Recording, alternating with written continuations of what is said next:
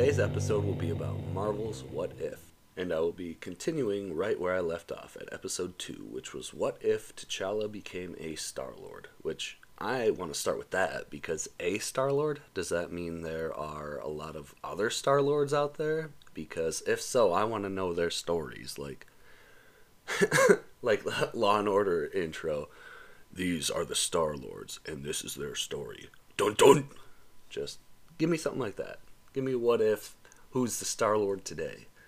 Like, what if Tony Stark became Star-Lord? Which, he'd just be the same person, but with space tech instead of rich tech, but hey, whatever.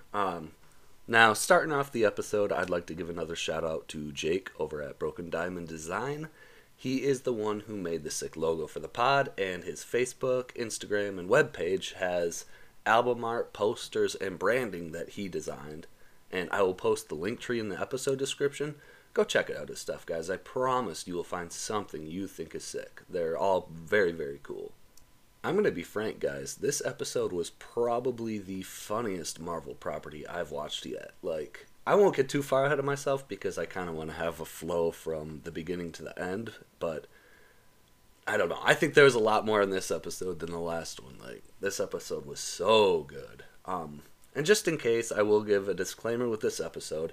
It crossed over with a lot of the current Marvel universe and changed things that spanned over like 4 or 5 movies. So there will be spoilers for at least Guardians of the Galaxy movies and some of the Endgame story arc. So continue at your own spoiler-free risk.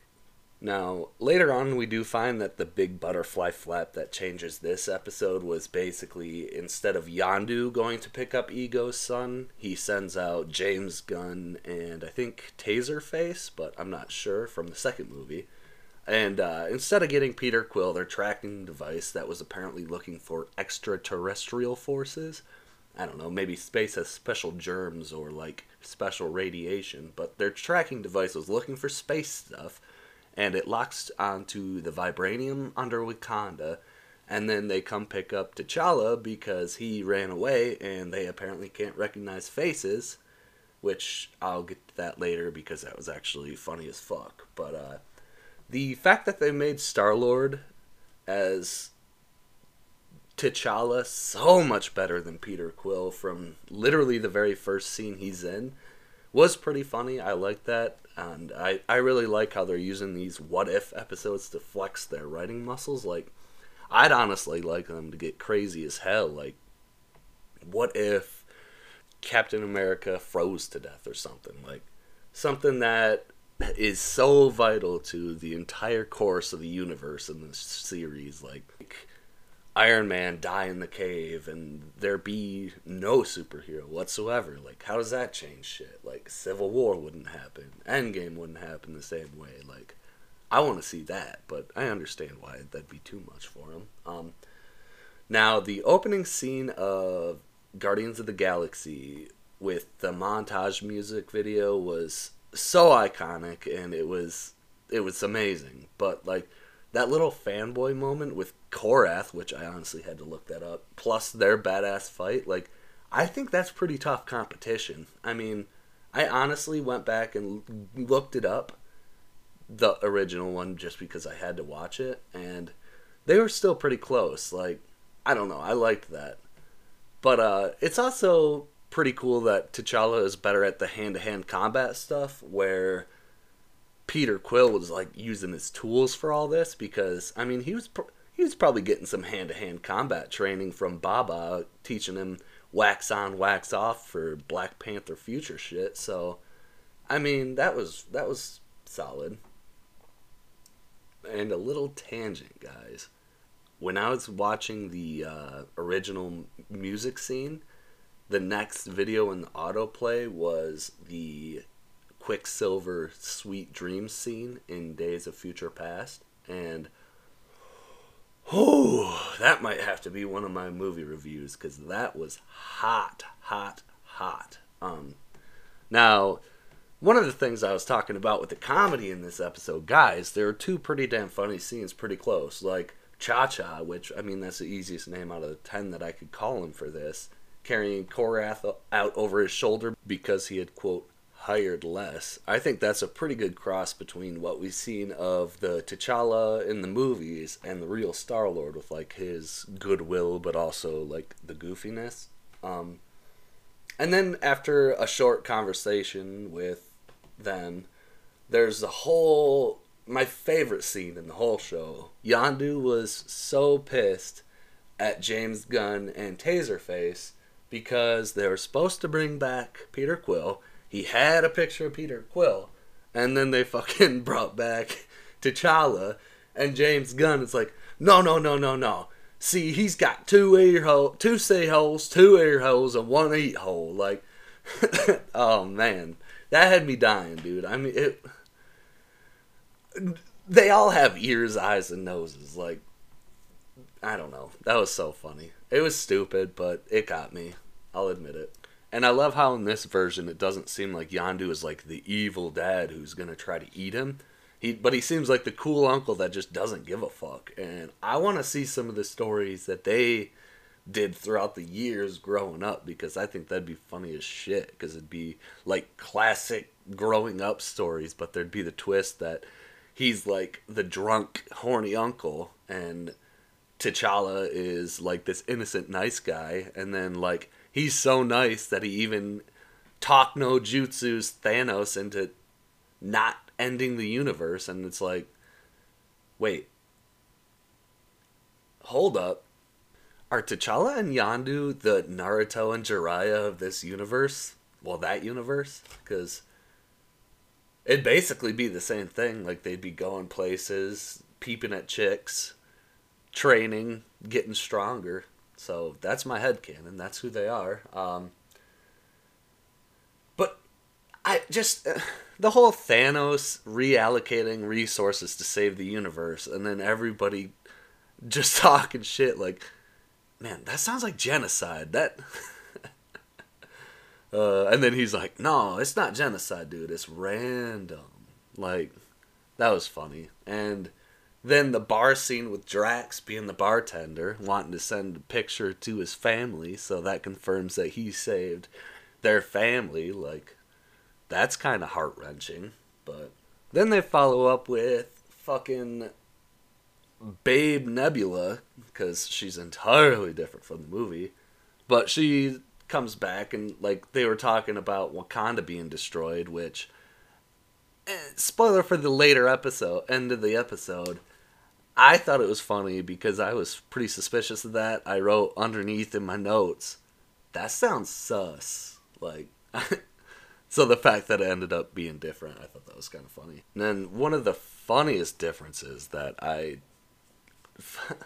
I thought was funny was that T'Chaka wanted to convince Thanos and Nebula to go to counseling, and personally, I just pictured that counseling scene kind of set up like a sitcom one where there's the therapist on one side, and then those two are on the... there's like a little small white couch, but Thanos is huge, so Thanos is taking up most of it, and Nebula's just kind of like squished into the side, and the therapist is just asking Nebula, so Nebula, why is it you hate your father? Well, he pulled me apart all over and put me back together again as I was growing up. And the therapist is, oh yes, I understand. So, he, metaphorically, he just, everything you wanted to be, he pulled that away from you and forced you to be who he wanted you to be. No, I was literally in, like, 100 pieces, probably 1,000 times in my life. He used it because I wasn't as good as my sister. And Thanos, why did you treat Nebula so wrong? Well, sorry, little one. She just wasn't as good as her sister. Fuck, I'm sorry, guys. I'm sorry, that was, holy shit, that was way longer than I thought it was going to be. I'm sorry. I really wish I knew more about Howard the Duck, because they keep putting him in as an Easter egg, and it seems so funny, but I just don't get it. Like, I want to get it, I just don't.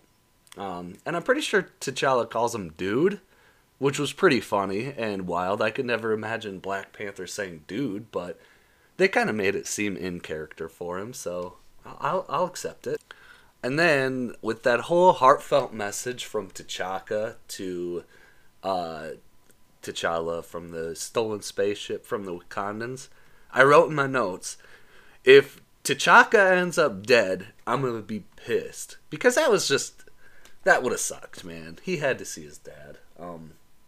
And before I talk about that edge up to the climax in that fight, I just want to talk about their comedic writing with the whole, how dare you double-cross my best friend, line by Korath. Like, that took me back to the line by Thor and Ragnarok with the whole, I know him from work.